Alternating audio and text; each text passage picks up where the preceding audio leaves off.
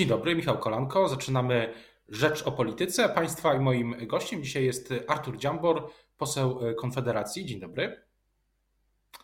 Panu, dzień dobry Państwu. Panie pośle, od kilkunastu godzin e, głosy oburzenia płyną pod adresem Konfederacji, pod adresem Pana, ze względu na transparent, który pojawił się wczoraj w trakcie protestu organizowanego. Sprawdzałem to, w mailu jest protest jest organizowany przez Konfederację. Państwo zapraszali na ten protest i pan, pana koledzy są pod transparentem z napisem szczepienia czynią wolnym. Więc moje pierwsze pytanie jest takie, czy pan e, przeprosi za to, za tę sytuację i za ten e, przekaz, który poszedł dzisiaj w świat i wczoraj?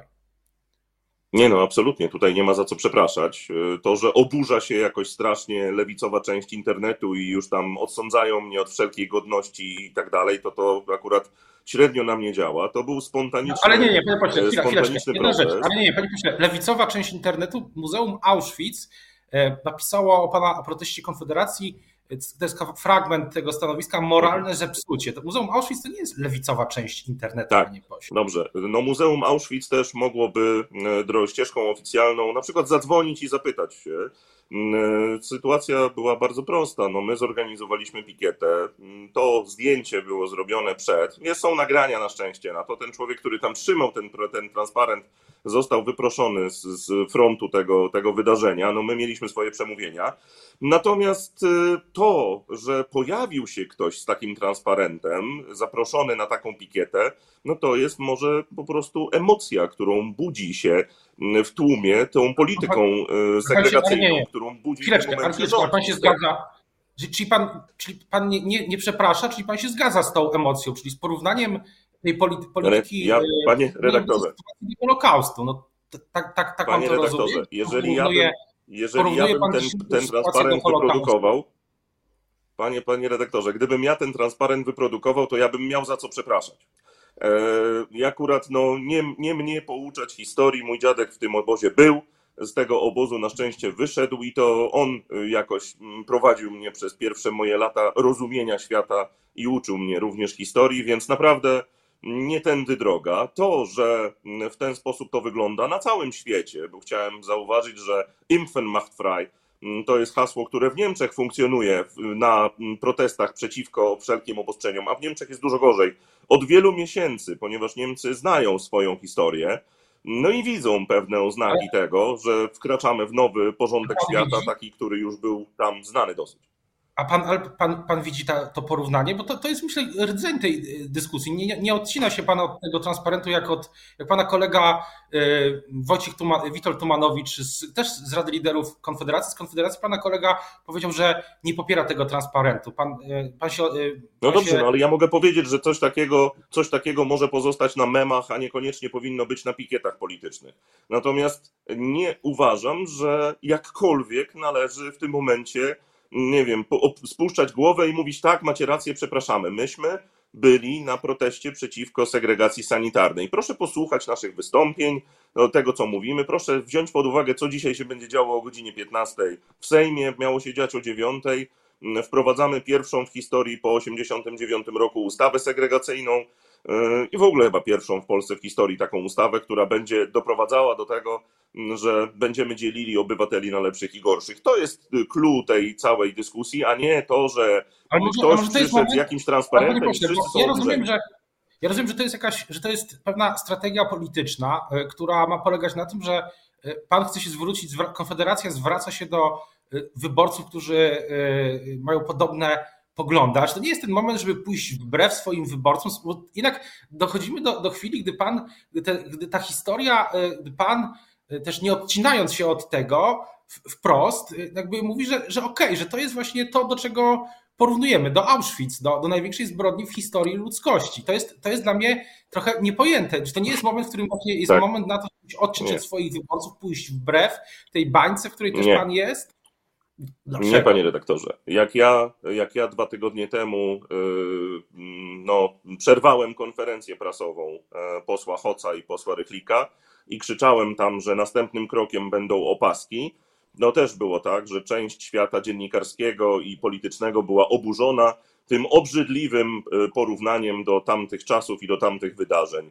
Tymczasem już dostaliśmy doniesienia, e, że e, Izba Handlowa w Niemczech proponuje, żeby osoby zaszczepione nosiły opaski, żeby można było ich rozpoznać, gdy będą weryfikowani ale myślę, że jedna rzecz, robienia zakupów.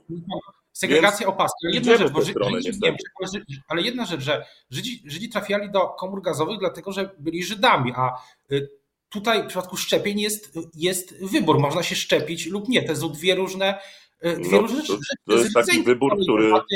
Nie. Tego absurdalnego moim zdaniem porównania, e, absurdalnego i, i porównania, które ja się nie dziwię, że tyle osób się oburza, bo to nie ma tutaj, no.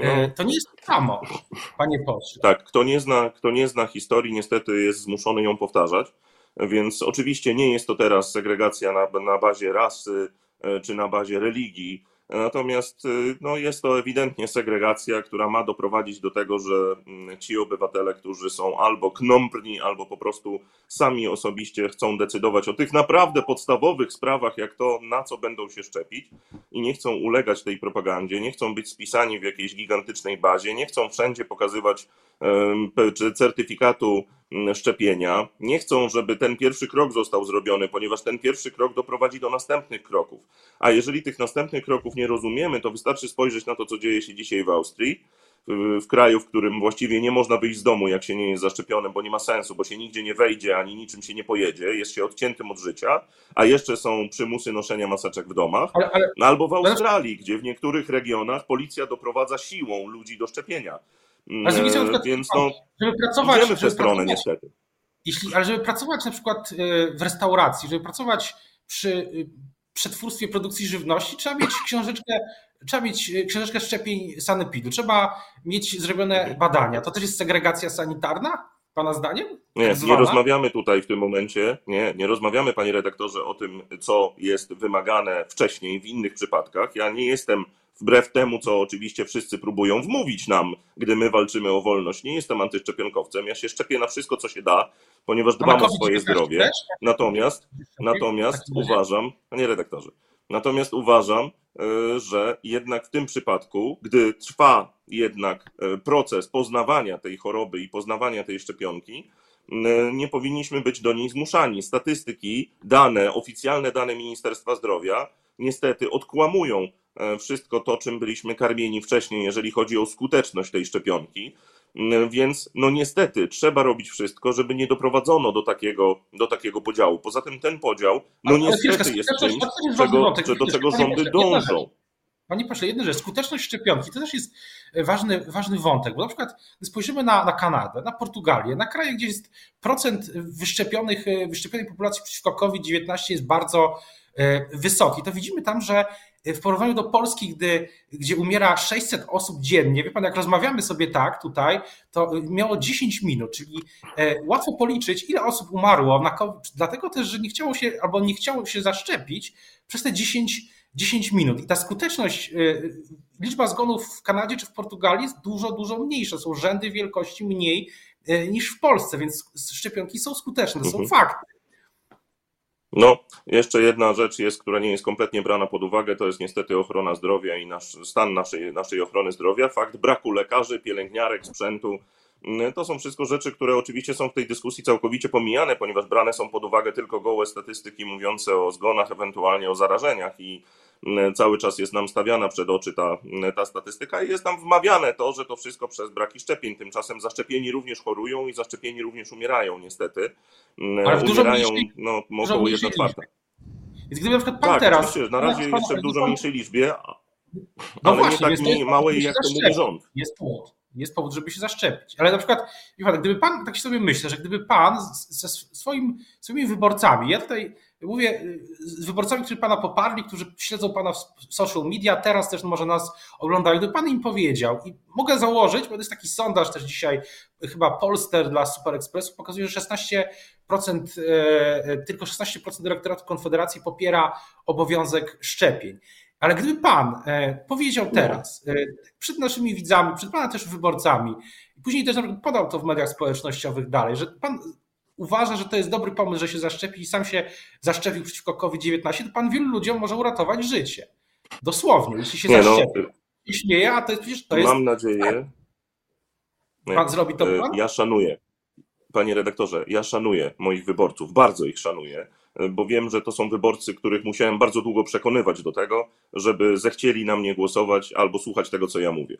E, nie czuję się autorytetem e, w dziedzinach lekarskich, tak samo jak nie czuję się autorytetem w dziedzinach budowy mostów. E, I dlatego się na ten temat nie wypowiadam, odsyłam do lekarza. Przez cały czas trwania tej sytuacji przez ponad rok mówię, ludzie idźcie do lekarza i z nimi i z lekarzem konsultujcie kwestie szczepień, a nie z politykiem, dziennikarzem, celebrytą, e, ponieważ niestety no tak to powinno wyglądać. Jest to nasze zdrowie, to nie jest zakup samochodu, tylko czy, czy sytuacja podatkowa, tylko jest to kwestia szczepienia się, czyli wpuszczenia czegoś do naszego organizmu, co ma nam pomóc, ale co też może spowodować nam jakieś nieoczekiwane, nieoczekiwane skutki. No to też trzeba brać pod uwagę.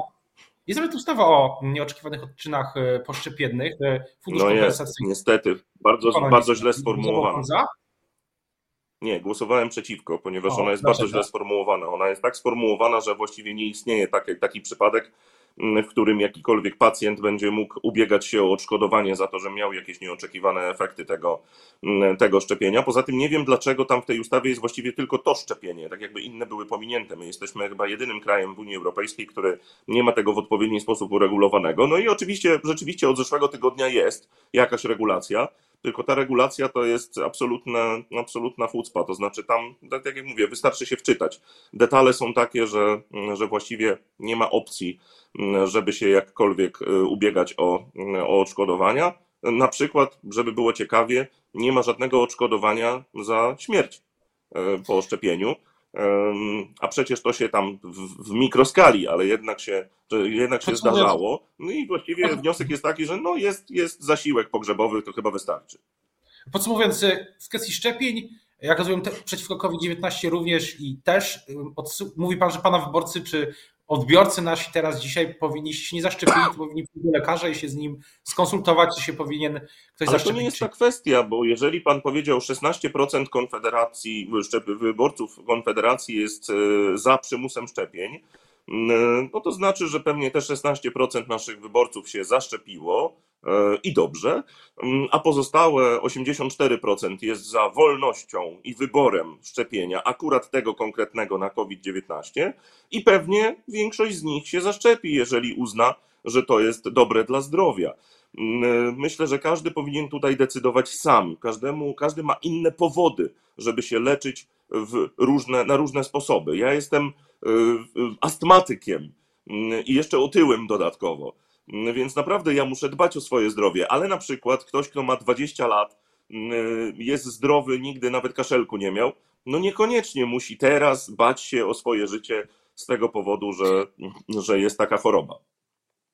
No ale, ale jest coś takiego jak long COVID, tak? Nawet młodzi ludzie mają, mogą, nawet młodzi ludzie trafiają później do szpitali, do lekarzy po właśnie long COVID, ujawnia czasami po kilku, kilku miesiącach, to, to też jest powód, żeby się szczepić. Znaczy, wydaje mi się, że jest konsensus naukowy niepodważalny i jak rozumiem, jeśli wyborca Konfederacji, którego pan wysyła do, do lekarza, mówi, y, że żeby się zaszczepić, to pan uznaje, że, że pana wyborcy powinni się zaszczepić, niezależnie od tego, że są młodzi czy, czy nie. Ale ja nie mam z tym żadnego problemu. Niech się ludzie szczepią, jeżeli uważają, że to jest dla zdrowia. Na tym polega wolność. Tym akurat przypadku uważam, że tak to powinno być. No nie mamy szczepionki, która nam gwarantuje zdrowie, nie mamy szczepionki, która nam gwarantuje, że nie będziemy się zarażali i nie będziemy chorowali. Mamy szczepionkę, która może pomóc w tym. No i każdy powinien sam zdecydować, czy chce takiej pomocy, czy nie. Natomiast absolutnie nie powinniśmy być do tego przymuszani, a już tym bardziej pod groźbą e, utraty pracy na przykład. To jest e, pytanie też o właśnie o politykę. Czy, czy, pan, czy tu jest też polityka? Czy pan uważa, że na przykład to, co się wydarzyło, od czego zaczęliśmy naszą rozmowę dzisiaj, to, to, to nie sprawi przypadkiem, że, e, że Konfederacja, no, ten wynik dwucyfrowy, który czasami się pojawia w niektórych sondażach, on się za długo nie utrzyma e, i, i, i hmm. będzie za chwilę niższy? Nie obawia się pan tego? Nie, ja, się, ja jestem przekonany, że on będzie dużo wyższy, ponieważ coraz więcej ludzi widzi, w którą stronę to idzie. Im więcej ludzi będzie widziało, w którą stronę to idzie, tym więcej ludzi będzie mm, rozumiało, że to Konfederacja od początku miała rację. No bo my te rzeczy wszystkie, które mówimy dzisiaj o koronawirusie i o tym, jak jest obsługiwany ten koronawirus politycznie akurat, jak już pan dotknął tego tematu, no my to mówimy od początku, od samego początku. Mówiliśmy o sytuacji zdrowotnej, jaka będzie, jeżeli doprowadzimy do lockdownu e, ochrony zdrowia. Mówiliśmy o tym, jaka będzie sytuacja przedsiębiorców, jeżeli doprowadzimy do zamknięcia ich firm. Mówiliśmy o tym, jak będzie wyglądała inflacja, jeżeli będziemy dodrukowywać pieniądze, a przypomnę, że dodrukowane zostało ponad 200 miliardów Mm, e, mówiliśmy o wszystkim tym, co, co teraz się dzieje. Mówiliśmy też o tym, że szczepienie nie zwolni nas i nie sprawi, że będziemy znowu żyli w normalnym świecie.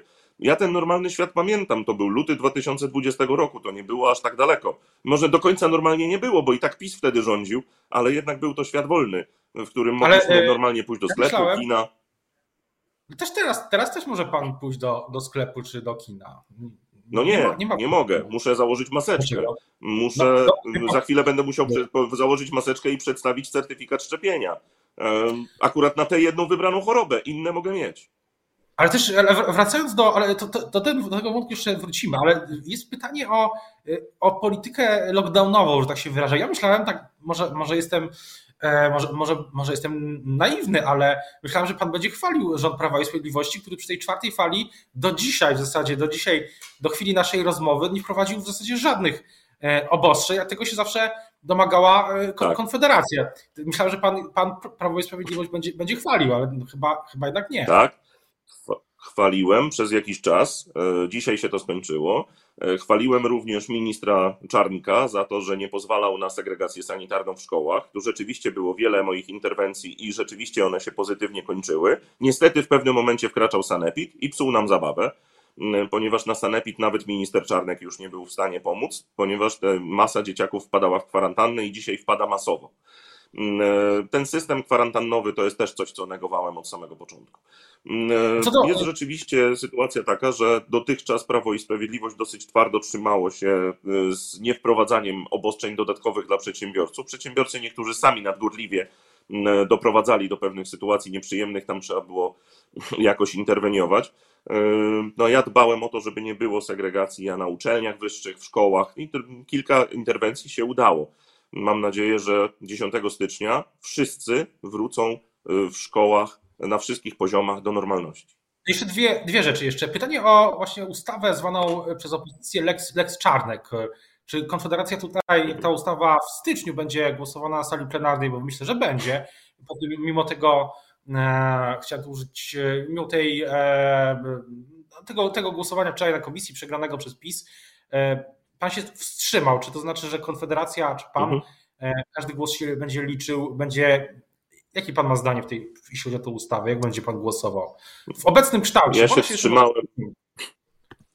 Ja się wstrzymałem w kwestii proceduralnej. Tam głosowanie nie było nad ustawą, tylko nad tym, czy komisja została zwołana zgodnie z prawem i był podział zdań. Opozycja uważała, że nie, a E, koalicja rządząca uważała, że tak, ja się wstrzymałem. Natomiast jeżeli chodzi o samą ustawę, tą, którą potocznie się nazywa Lex Czarnek, to ona jest jeszcze przed e, dyskusją na komisji, przed wprowadzeniem poprawek, które już zostały zapowiedziane, autopoprawki nawet zapowiedziane już przez ministerstwo. Tam jest kilka bardzo kontrowersyjnych zapisów. Jeżeli te zapisy zostaną usunięte, to będziemy mogli się zastanowić nad popieraniem jej. Na razie nie możemy poprzeć, e, nie możemy poprzeć jej w pełni, ponieważ no, e, te zapisy, które tam są, dążą do tego, że w pewnym momencie obróci się to e, przeciwko projektującemu. Zapisy, które mówią o tym, że kurator może usunąć dyrektora, który mu nie pasuje, to są zapisy, które dzisiaj mogą służyć partii rządzącej, ale na przykład w 2023 jestem w stanie sobie wyobrazić, że wybory wygrywa koalicja Platforma-Lewica, no i wtedy minister będzie miał w swoich rękach bardzo silny, e, bardzo silny e, miecz do tego, żeby koniec, robić porządki w szkołach. Na koniec e, jest dużo, jest na koniec pytanie o prognozę na przyszłość. To jest, wiem, że to jest trudne, ale miałem się pokusić taką prognozę sytuacji Konfederacji za rok, zakładając, że nie będzie wcześniejszych wyborów. Myślę, że, że możemy tak założyć. Niewiele się, niewiele na to wskazuje dzisiaj. Za rok o tej porze, czy te wszystkie wydarzenia, o których też rozmawialiśmy przez, te, przez ostatnie 20 minut, będą, Konfederacja będzie miała większe poparcie czy, czy mniejsze? Będzie miała więcej niż 9, 8, 10% czy, czy mniej? Ja jestem przekonany, że Konfederacja będzie miała. Jestem przekonany, że Konfederacja będzie miała coraz większe poparcie. Mm, tylko to większe poparcie będzie wynikało z tego, że coraz więcej ludzi usłyszy, że są politycy, którzy mówią od bardzo dawna to, co się dzieje e, i tylko nie byli w stanie w to uwierzyć. Największym problemem, jaki będziemy mieli w przyszłym roku, będzie inflacja.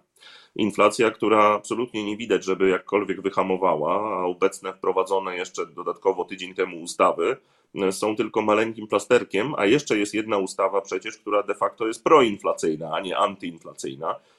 Więc ja nie wiem, co rząd planuje. Wiem na pewno, że e, mamy kolosalny problem.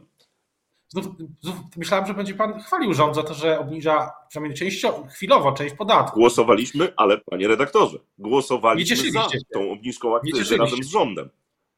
Nie, nie, nie, nie, nie. Bardzo się cieszyliśmy. Ja się bardzo cieszyłem, że rząd podzielił te pomysły, ponieważ można było uczciwie zagłosować za obniżką akcyzy, za obniżką VAT-u. Bardzo się cieszyłem z tego i można było uczciwie zagłosować przeciwko kolejnej łapówce dla wyborców z dodrukowanych pieniędzy, czyli tego, temu funduszowi osłonowemu, tak zwanemu.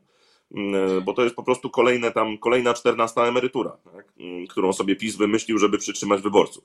Więc nie wiem, jak będzie wyglądał przyszły rok, ale widzimy to na razie, według wszelkich analiz i znaków, widzimy to bardzo czarno. I tutaj pojawia się partia, która ma poglądy wolnorynkowe, która chce redukcji maksymalnej istniejącego obciążenia podatkowego na pracy i na towarach i na usługach więc myślę, że w pewnym momencie wyborcy, Polacy, zwrócą się ku tej partii, gdy będą widzieli kolosalnie rosnące ceny wszędzie. A no to niestety, tym, niestety tak będzie.